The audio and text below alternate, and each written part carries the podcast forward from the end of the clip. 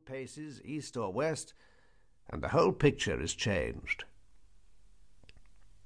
And as for human characters, whether real or invented, there are no such animals. Each psyche is really an anthill of opposing predispositions. Personality as something with fixed attributes is an illusion, but a necessary illusion if we are to love.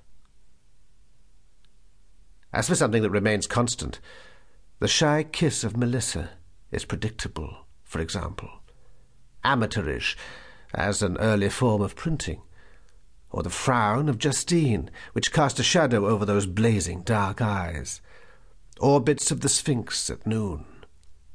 In the end, says Warden, everything will be found to be true of everybody. Saint and villain are co-sharers. He is right. I am making every attempt to be matter of fact. In the last letter which reached me from Balthazar, he wrote, I think of you often, and not without a certain grim humour. You have retired to your island, with, as you think, all the data about us and our lives. No doubt you are bringing us to judgment on paper, in the manner of writers. I wish I could see the result. It must fall very far short of truth.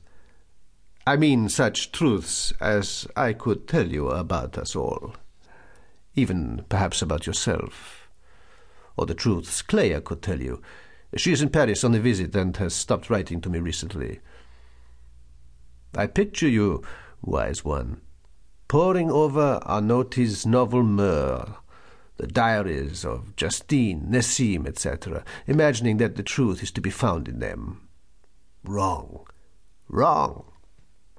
A diary is the last place to go if you wish to seek the truth about a person. Nobody dares to make the final confession to themselves on paper, or at least not about love. Do you know whom Justine really loved? You believed it was yourself, did you not? Confess. My only answer was to send him the huge bundle of paper which had grown up so stiffly under my slow pen, and to which I had loosely given her name, Justine, as a title.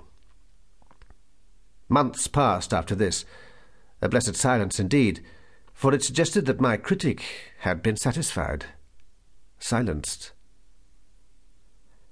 I cannot say that I forgot the city, but I let the memory of it sleep. Yet, of course, it was always there, as it always will be, hanging in the mind like a mirage which travellers so often see.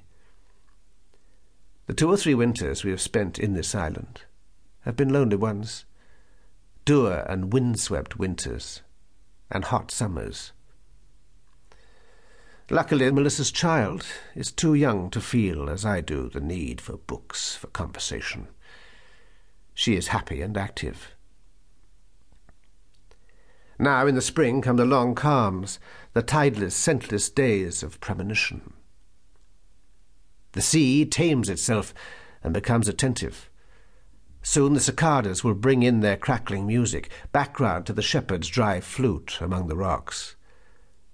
The scrambling tortoise and the lizard are our only companions.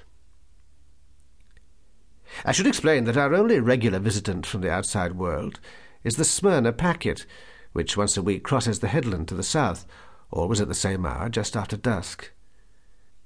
In winter, the high seas and winds make it invisible. But now, I sit and wait for it. I describe this weekly diversion in some detail because it was into this picture that Balthazar intruded one June evening, with a suddenness that surprised me. This evening, something like a miracle happened. The little steamer, instead of disappearing as usual, turned abruptly and entered the lagoon, there to drop anchor. The darkness, the silence, were broken now by the uneven lap-lap of oars, and then, after an age, by the chink of city-shod feet upon shingle. A hoarse voice gave a direction. Then silence. As I lit the lamp, the grave face of my friend like